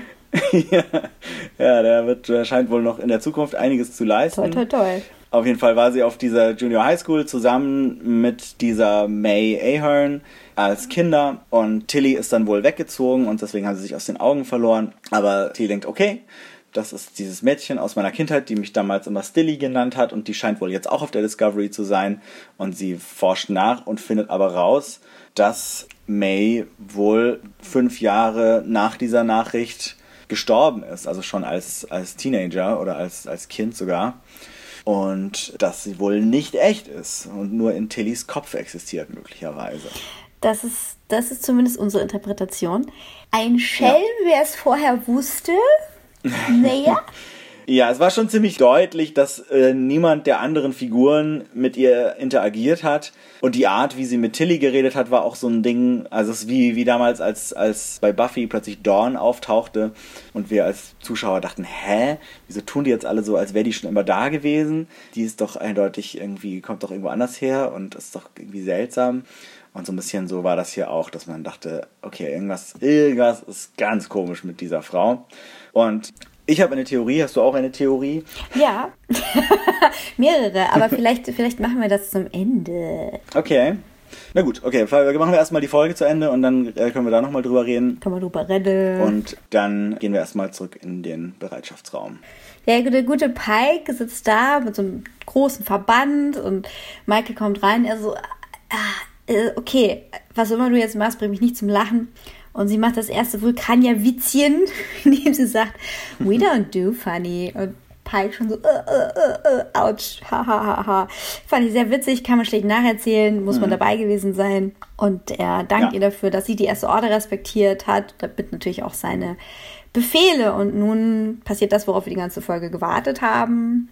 Ja, denn Michael fasst jetzt den Mut, ihm von dem Wesen zu erzählen, das sie gesehen hat, nachdem auf dem Planeten ja auch die Rede von diesen Engeln waren, ist ihr klar geworden, dass es kein Zufall sein kann, dass sie sie wahrscheinlich doch nicht halluziniert hat, sondern dass tatsächlich hier irgendein höheres außerirdisches Wesen im Spiel ist und das irgendwas mit diesen Phänomenen zu tun haben muss. Und dass sie zwar nicht genau sagen kann, ob das irgendwas Göttliches ist und auch eigentlich sehr skeptisch ist, wenn es darum geht, das als Engel zu bezeichnen.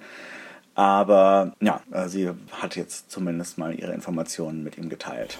Ja, und äh, für Pike ist das nicht unwichtig, denn diese neuen Informationen richten die Perspektive auf die ganze Sache neu aus. Und ähm, Dementsprechend sprechen sie jetzt auch über Jacob und dass Michael ihn nicht unwissend zurücklassen will. Denn sie haben jetzt neue Informationen, die sind wichtig für sie. Er verdient nicht weniger diese wichtigen Informationen über seine Herkunft, über seine Zukunft. Und da präsentiert Michael das relativ clevere Argument, dass sie ja zumindest äh, mal diese Helmkamera, von der Jacob erzählt hatte, die damals die, also diesen Transport von der Kirche aufgenommen hat bergen ja. könnten. Stimmt, die haben wir, die haben wir ein bisschen übersprungen vorher, aber. Ja, macht ja nichts. Ja. Reveal. Also es gibt da diesen. Ihr habt die Folge ja wahrscheinlich auch. War vermutlich. Also wenn wir sie euch jetzt wieder erzählen, kommt sie euch wahrscheinlich sehr bekannt vor. Und ja, sie beschließen also dann, das mit der Helmkamera äh, zu deichseln. Äh, lange Rede, kurzer Sinn. Wir befinden uns wieder im Keller. Pike ist zurückgebeamt und spricht höchstpersönlich mit Jacob erklärt ihm auch noch so das Prinzip Transporter, damit dann die Sache mit dem gleißenden göttlichen Lichtstrahl mal aus dem Weg ist.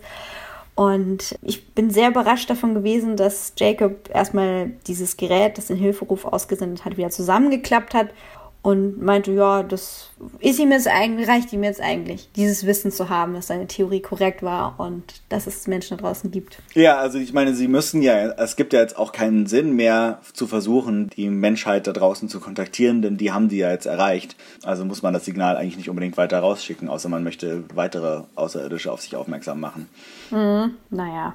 Aber äh, genau, er ist auf jeden Fall einverstanden, den Helm abzugeben im Tausch gegen eine sehr starke und langlebige Energiezelle. Sehr großzügig. Was natürlich sehr großzügig und auch ein ziemlicher krasser Eingriff in die Entwicklung des Planeten ist. Aber Pike hält es für einen fairen Tausch und Jacob sowieso. Denn mit dieser Zelle kann er die Kirche und die Lichter der Kirche wieder reaktivieren und sie leuchtet jetzt heller als je zuvor. Und das sieht aus wie so ein, ein göttliches Strahlen. Und damit würde ich doch behaupten, hat man ziemlich signifikant in die Entwicklung des Planeten eingegriffen. Naja, findest du? naja, es ist schon, also es ist ein bisschen doppelmoralisch, was Pike da so unterstützt, ja. aber ja, dazu später mehr in der Kritiksektion. Die Lichter sind also wieder an in der Kirche und Pike geht mal nach Hause und in seinen Bereitschaftsraum und schaut sich da ganz alleine, die Sau, diese Footage an von der Helmkamera. Mhm. Und was sieht er? Einen Engel. Und zwar genau das Ding, was Michael gesehen hat, Auch wieder unscharf, irgendwie im Gegenlicht, aber ziemlich deutlich diese Form mit den Flügeln und damit ist klar, dass das auf jeden Fall echte Wesen sind, die existieren und irgendwas mit dem Ganzen, was wir in dieser Staffel so sehen, zu tun haben. Oh, bam. Ja, und damit ist die Folge zu Ende. Der Wahnsinn, Kines, der Wahnsinn. Es ist eine Menge passiert äh, in gar nicht so viel Zeit. Die Folge war nämlich äh, geschlagene 20 Minuten kürzer als die letzte. Ich habe das gar nicht gemerkt, dass die letzte, die längste aller Zeiten war. Das null gemerkt. Ja. Naja. Aber ja, war trotzdem fast umso rasanter und irgendwie eine Menge los. Also jetzt äh, möchte ich doch mal kurz meine, meine Yay. Tilly-Theorie, äh, meine May, May und Tilly-Theorie erzählen. Und zwar haben wir ja gegen Ende der letzten Staffel, ich weiß nicht, ob es beim allerletzten Sporensprung war oder bei dem, wo sie zurück aus dem Spiegeluniversum äh, gekommen sind, gesehen, dass so eine von diesen leuchtenden Sporen irgendwie so auf Tillys Uniform landet und mit ihr in irgendeiner Form verschmolzen ist. Und jetzt in dieser Folge wurde Tilly ja dieser Energie, dieser dunklen Materie oder was auch immer von, von diesem riesigen Meteoriten im Shuttle Bay ausgesetzt. Und ich vermute halt, dass diese Energie diese Spore in ihrem Inneren auf eine Art aktiviert hat und möglicherweise das Bewusstsein von May, das in irgendeiner Weise noch in diesem Sporennetzwerk existiert, aktiviert hat und irgendwie in ihr Bewusstsein mit reingebracht hat und dass deswegen Tilly jetzt hier diese, diese Freundin aus der Kindheit wieder sieht und die ein Teil von ihrem Gehirn ist gerade. Wir haben ja gehört, das Gehirn ist sehr lecker von Tilly. Nein, äh, sehr faszinierend. Lecker, das wäre jetzt Venom. Ja. Mein Gehirn ist sehr lecker. Kopf abbeißen. ja, das trifft so ziemlich genau das, äh, was ich daran sehe. Mit dem Unterschied, dass ich jetzt gedacht habe, sie war, das mit der Sporeninfektion dauert schon länger. Und in dem Moment, Ja. wo Tilly eine Kopfverletzung hatte, haben die Sporen angefangen, sie zu heilen und sind dabei auf Erinnerungen gestoßen und haben quasi so ein, äh, also den, äh, das Bedürfnis beantwortet von Tilly, jetzt einen Gesprächspartner zu haben und haben dann May projiziert. Ja. Äh, dadurch, dass May älter geworden ist als Vision, als sie tatsächlich im, in ihrem echten Leben geworden ist, zumindest wenn wir jetzt mal äh, dem glauben dürfen, Ja. was wir da in dieser Videobotschaft äh, beziehungsweise in der, in, der, in der Recherche von Tilly gelernt haben, dann ist das schon so ein bisschen schräg und äh, insgesamt geht das so in die Richtung der Unsterblichkeitstheorie von Stamets und das verstorbene Bekannte vielleicht in den Spuren weiterleben und das ist doch echt eine Riesennummer, die da jetzt aufgemacht wird. What? Können wir jeden wiedersehen, den wir niemals verloren haben? Nur mit einer Pilzinfektion? Zum Beispiel Dr. Kalber. Ja. Wie fandst du das so? Wie fand ich, äh, wie fand ich die Folge so? Nee, das, der, diese, diesen Aspekt, diesen Unsterblichkeits-Geister-Engels-Aspekt. Ach, das, äh, da würde ich mal noch so ein bisschen abwarten, was daraus gemacht wird. Gerade finde ich es auf jeden Fall faszinierend, zu sagen, okay, ich meine, einerseits ist es immer schwierig, wenn man in so einem Science-Fiction-Kontext zu sehr das, äh, das Prinzip von Sterblichkeit umkehrt, weil dann einfach auch so, so die, die empfundene Bedrohung für die Figuren einfach so, so verschwindet auf Dauer. Aber jetzt, so wie es bisher angeteased ist, finde ich es auf jeden Fall spannend. Und wie gesagt, Dr. Kalber wieder zurückzubringen, halte ich sowieso für nicht so eine schlechte Idee, gerade wenn er vielleicht in einer etwas anderen Form zurückkehrt, als wir ihn bisher kannten. Und May finde ich bisher irgendwie auch sehr charmant und gleichzeitig mysteriös und interessant. Also ähm, als Science-Fiction-Prinzip und Konzept und äh, Mysterium finde ich es ganz cool. Es wäre ja eigentlich ganz cool, wenn das dann auch konzeptionell zusammenschmilzt zu dem, was wir uns so zusammengereimt haben beim letzten Mal. Also ob jetzt diese Engel halt auch Mhm. äh, mit diesem Pilznetzwerk zu tun haben oder eben nicht. Ja. Wenn sie es haben, könnte man überlegen, ob das im Prinzip die gleichen Aliens sind. Also ob diese Aliens, diese Sporen-Aliens sich halt nun mal in Engelsform präsentieren können oder wie so eine Infektion im Gehirn, also so wie im Prinzip Tilly sich am Anfang das Hologramm von ihrer Mutter angeschaut hat und später äh, die Videoaufzeichnung äh, von ihrer Highschool mit May. Das waren aber verschiedene Folgen, die wir gerade zusammen mischt. Ja, ja, aber äh, wenn, wenn Dr. Kalber ähm, Stamets erscheinen kann und also wir Ja. im Prinzip dieses Prinzip der Projektion haben, dann könnte natürlich auch sein, dass diese, diese Engel, diese, diese ähm, Aliens, von denen wir auf der einen Seite sprechen, wenn die was mit dem Sporennetzwerk zu tun haben, sich dann eben vielleicht auch über diese Sporeninfektion projizieren können in die Leute. Also das wäre jetzt so eine Überlegung, ob das die gleiche Quelle ist. Und da könnte man natürlich hoffen, dass wenn diese Sporenaliens keine körperliche Form haben, und ihnen plötzlich die Möglichkeit gegeben wird, dass sie so jemand wie Yukalba mit irgendwie Pilzklon, Matschpump aus, der, aus, der, aus dem medizinischen Labor zusammenbauen, dann gäbe es einen We Weg, um Yukalba wiederzubekommen, aber es wäre so ein bisschen der ähm, Buffy-Weg der Wiederbelebung, also äh, wie zum Beispiel Fred und ähm, diese Dämonin, die sie da getötet und sich selbst darin wiederbelebt hat. Also das, du, du kannst nicht die gleiche Person sein in dem Moment. Es kann nicht der gleiche mhm. Yukalba mhm. sein. Es wäre busy seltsam. Das ist zumindest jetzt mal so meine ausgefächerte Theorie. Ansonsten muss ich sagen, ja. meine Kritik an dem Ganzen ist, äh, Christentum Fanservice ist nicht mein Lieblingsthema in Science Fiction. Ja. Okay, das hat mich eigentlich gar nicht so gestört, weil zusammen mit dieser, also gut, klar, man hat natürlich diese Engel und so weiter, das ist äh, ebnet möglicherweise den Weg dafür, dann zu sagen, ja, die Christen haben mit gewissen Sachen recht, weil da gab es Aliens, die nämlich all diese Dinge gemacht haben, die angeblich Engel und Gott und wie auch immer gemacht haben. Aber andererseits finde ich, dass, dass Discovery bisher auch genug skeptische Stimmen mit reinbringt und dass sie auch in dieser Kirche waren und, und alle gesagt haben, war, war einer von euch schon mal in der Kirche? Nee, also ich war noch nie in der Kirche, ich auch nicht dass halt dann doch darauf eingegangen wird, dass das eigentlich eine sehr säkulare, säkuläre Zukunft ist. Und ja, aber Pike ist ja eine Gegenstimme. Also ich finde, ich find, ja. Pike ist, ja, der ist, ob der selber religiös ist, wird nicht so ganz klar, aber er ist da auf jeden Fall offen für alles. Ja, was ich mit diesem Fanservice vor allem meine, ist, ähm, das ist jetzt nicht, also das ist jetzt kein äh, hier Affirmation-Film, wie einer dieser vielen Klassiker mhm. von Kevin Sorbo aus den späten 2000ern, sondern es ist, äh, was, ja. was mich daran halt so ein bisschen abnervt, ist dieses, hey, Publikum, das ist jetzt auch für euch. Wir haben jetzt christliche Themen drin. Mhm. Hey, mögt uns doch auch wieder.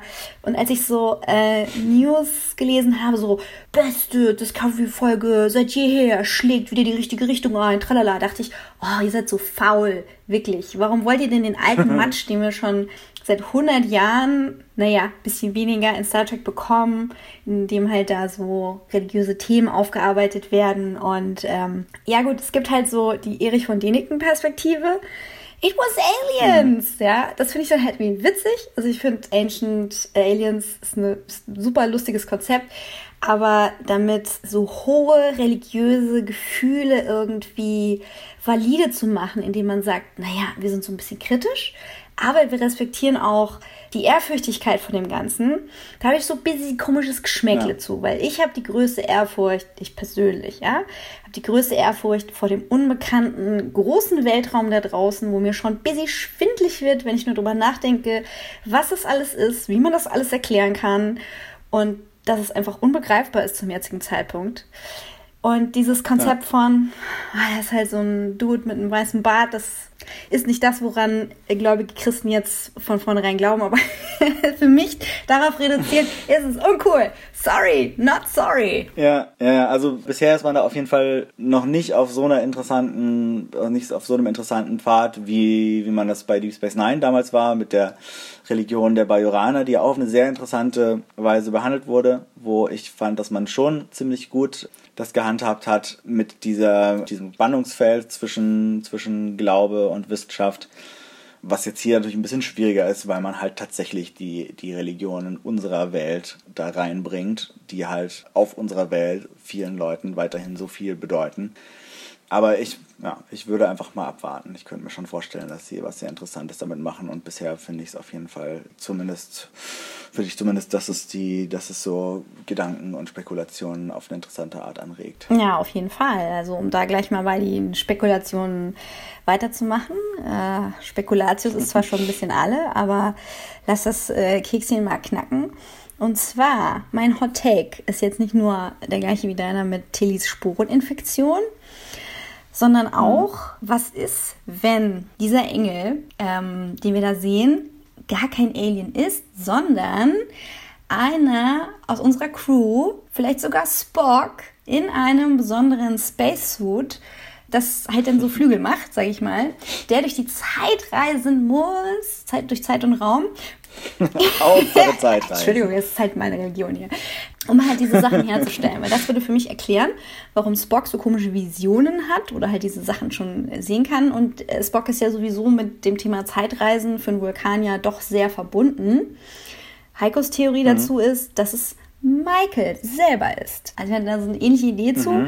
Was ich auch sehr interessant finde, weil wir haben aus der christlichen Mythologie ähm, verschiedene Namen. Ja? Wir haben Jacob, wir haben Michael, es gibt den Erzengel Michael. Ja, also Ja, ich stelle das mal so in den Raum, hoffe aber, dass es nicht in die Richtung geht. Ja, das hoffe ich tatsächlich auch. Also, ja. Aber es, also es ist eine interessante Theorie, aber ich hoffe, dass, dass wir vielleicht noch eine Weile ohne Zeitreisen auskommen. Na gut, sehr gut. ja, okay. Nee, das wäre wirklich ein bisschen lazy. Also das wäre, äh, das nimmt dem Ganzen halt immer so die Glaubwürdigkeit einer Entwicklung, wenn du sagst, ach, äh, alles bestätigt sich selbst am Ende und alles ist eine selbst äh, erfüllende Prophezeiung. Das macht's ein bisschen klein und äh, ja, eindimensional. Auf jeden Fall. Aber was, was, äh, wie fandst du denn die Folge, abgesehen davon, so insgesamt? Ja, die hat bei mir auf jeden Fall positive Reaktionen gepusht. Gänsehaut und Juhus und Tränchen im Auge. Also das hat schon, das Rezept hat super gut für mich funktioniert. Und ich fand es auch total schön. Meine Kritik dazu äh, habe ich ja eben schon äh, ebenso flammend geäußert und ich fand, die war super schön gemacht. Es war ein, sagen wir mal, bekanntes Star Trek-Rezept, aber man kann auch nach einem alten Rezept neu kochen und das vielleicht endlich mal auf einen neuen Stand bringen. Von daher, gut. Ja, also für mich hat die Folge eigentlich auch sehr gut funktioniert. Ich fand sie super spannend. Natürlich allein vom, vom ganzen Visuellen und von der Regie her, so wie, wie bisher beide Folgen dieser Staffel, total beeindruckend umgesetzt. Und mit den Figuren passiert wahnsinnig viel Interessantes. Ich fand es auch nicht schlecht, wie man zwar einerseits ein bisschen so ein altes Rezept genommen hat, wie du gesagt hast, und gesagt, okay, das ist so ein Ding, was hat man bei Next Generation und Voyager und Enterprise und überall immer mal wieder gesehen. Okay, wir finden so eine Kolonie oder ein Volk, das technologisch noch nicht so weit ist und wir müssen uns da undercover einschleusen und dann finden die irgendwas raus und man muss gucken, wie man es verdeckt und man redet über die oberste Direktive. Und das könnte sich mittlerweile relativ abgenutzt anfühlen, aber dadurch, dass man das mit diesem Staffel-Arc verbindet, dass man das mit diesen Phänomenen verbindet, mit diesen Engels, Aliens und so weiter, fühlt es sich trotzdem frisch an. Und, und weil auch innerhalb dieser Story mit den Figuren so viel passiert, sich Tilly so weiterentwickelt, irgendwie dass die Beziehung zwischen Pike und Michael irgendwie ein neues Level erreicht und Saru auch irgendwie als, als Captain oder als Aushilfskapitän wächst, fand ich das dann doch sehr erfolgreich. Was mich dann so ein bisschen gestört hat, ist, wie man also einerseits, dass man nicht allzu tief in die Geschichte dieser Kolonie und in diese Figuren, die da auf dieser Terra Elysium äh, in New Eden existiert haben, eingehen konnte. Also die sind halt relativ blass geworden. Gut, Jacob hat ein bisschen mehr zu tun, aber es war trotzdem so in wenigen Minuten alles abgehandelt. Da hätte man mehr machen können. Und ich fand auch die, die Diskussion über General Order One, über die Prime Directive, nicht so, einfach nicht so gut gehandhabt. Es wurde, also Pike hat da immer drauf beharrt, Michael hat die ganze Zeit gesagt, ach komm, müssen wir doch vielleicht nicht so eng sehen und so. Und am Ende, ja, finden sie dann eigentlich so einen relativ fadenscheinigen Grund zu sagen, ach komm, wir, wir ignorieren das jetzt mal ein bisschen und lassen die irgendwie sehen, wie wir uns da wegbeamen, wir hinterlassen unsere Technologie. wir erklären dem Typen sogar noch, wie der Transporter funktioniert. Und ich finde dafür, dass Pike so auf dieser Regel beharrt hat und dass das auch so ein, also abgesehen davon, ob jetzt diese, diese Regel, die wir in Star Trek schon immer haben, jetzt in einem realen Kontext irgendwie sinnvoll wäre, wird es halt doch immer so vermittelt, dass es für diese Figuren und für diese Organisation der Sternenflotte und der Föderation so wichtig ist, dass ich es dann schade finde, wenn es dann so am Ende so ein bisschen so weggewischt wird, so gesagt wird, ach ja, okay, nee, jetzt äh, machen wir halt mal eine Ausnahme. Gut, es ist der Führungsstil der Enterprise. Das ist einfach Fakt und äh, Ja klar, Kirk hat das natürlich schon auch oft gemacht, aber ich finde, man hätte das noch, äh, noch besser erforschen können und nicht nur, nicht nur zwischen diesem immer nur hin und her, hier, wir haben diese Regel, ach, müssen wir diese Regel beachten und dann am Schluss einfach zu sagen, ach ja, jetzt vielleicht gerade mal nicht so. Ja, es wirkte auch, ein, um mal bei der christlichen Mythologie zu bleiben. Es gibt ja die Interpretation vom Engel Luzifer als dem Lichtbringer. Auch in, es gibt in äh, anderen Religionen auch Parallele. Äh, Lichtbringer-Bilder, die damit zu tun haben, Ja. dass dir Wissen übermittelt wird. Prometheus zum Beispiel. Prometheus, der die Flamme der Götter gestohlen hat. Und ich habe mich in dem Moment gefragt, hm, gefällt sich Pike in seiner Engelsrolle? Oder warum gibt er ihm eine Energiezelle forever and ever?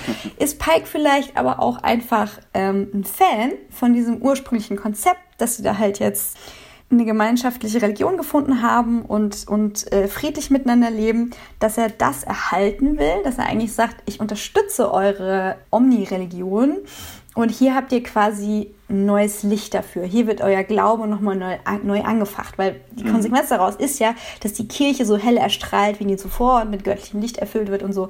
Und da frage ich mich halt, was ist der Eigennutz von Pike? Möchte er, dass halt diese Religion weitergeht oder gefällt er sich halt in dieser Engelsrolle oder hat Michael ihn einfach überzeugt? Ist so ein bisschen, ist ein bisschen zu viel des Guten, habe ich das Gefühl. Ich hätte eher gedacht, dass sie Jacob mitnehmen und halt sagen, ja, okay, die müssen jetzt irgendwie selber klarkommen, aber wir nehmen diesen einen Typen, der halt äh, die Wissenschaft weiterverfolgt, nehmen wir halt mit, damit er die ganzen anderen Sachen sehen kann. Was natürlich auch schlecht für die Community gewesen wäre, weil dann würde der halt fehlen. Das Aber nur ja. wäre ja auch eine Beeinflussung, ja. Ja, aber ich habe noch an dieser Idee festgehalten, dass jetzt jedes Mal ein Crewmitglied äh, eingesammelt wird. Aber nee, gut. Das ist es dann wohl nicht, Leute. Ja. Nee, ansonsten kann man noch äh, kritisieren, kein Lorel, kein Nee. Tyler, kein Nee. Giorgio.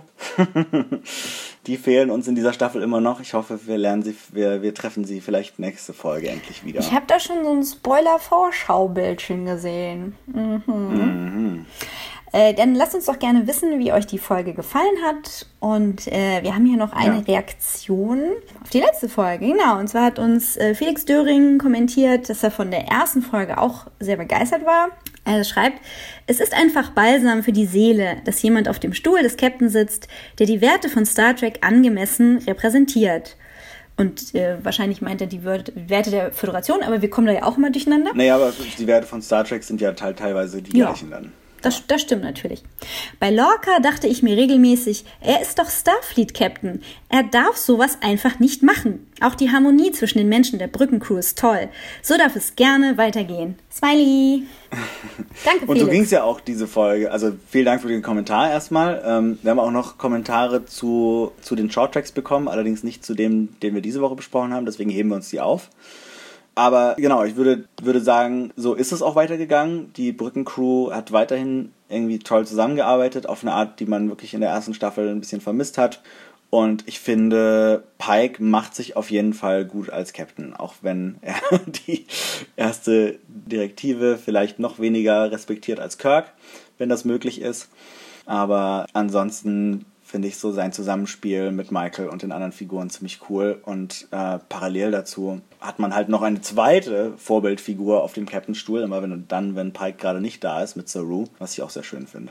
Ja, und die Dynamik, die uns ein bisschen an die Enterprise erinnert, dass wir halt eine rationale Person haben und eine, die ein bisschen pathetischer ist äh, Ja. und dann so eine neutrale Stimme. Ähm, die haben wir mit den dreien schon mal erfüllt. Und dann werden wir ja hoffentlich bald auch noch Tick Notaro in ihrer Rolle näher kennenlernen, die ja, Ja. dann so den Bones gibt, ne? die ja so hoffentlich ein bisschen gegensteuert. Und äh, mit Stamets und Tilly Clash, da habe ich voll Bock drauf. Dass die halt dann Das irgendwie stimmt. sagt, was macht ihr eigentlich hier für einen Schwachsinn? Die hat mir in dieser Folge irgendwie sehr gefehlt. Also Hm. ich, ich habe gedacht, okay, ist sie doch auf dem Schiff? Was ist da los? Warum sehen wir die nicht? Das wäre doch eigentlich genau ein Problem gewesen, wo man irgendwie so eine äh, geniale Ingenieurin gebraucht hätte. Aber ja, die hat Hm. irgendwie hier keinen Platz mehr gehabt. Tja, stimmt. Das ist eigentlich ein bisschen ein kleiner Logikfehler, aber es kann auch sein, dass sie mit der ähm, Betreuung ihrer Patienten zu tun hatte, dass sie vielleicht, ja gut, sie ist ja gar nicht in der Kommandostruktur. Also Nee, genau, es wurde gar nicht, äh, wurde am Ende der letzten Folge gar nicht gesagt, was mit ihr jetzt weiter passiert. Wir sind halt so ein bisschen davon ausgegangen, dass sie jetzt vielleicht die neue ähm, Chefingenieurin der Discovery wird, aber das ist ja bisher nicht gesagt worden, dass das tatsächlich so ist. Ja, und normalerweise gehst du ja auch nicht rum und sagst, hey, übrigens, äh, wir haben ein ähm, Problem mit Priorität 1. Jeder darf mal eben kommentieren, was wir machen sollen. Wir hängen Zettel in der Kantine auf und wir fragen alle Leute, die wir gerade mal eingesammelt haben, die vielleicht in, auf der Krankenstation sind oder keine Ahnung, was sie dazu meinen.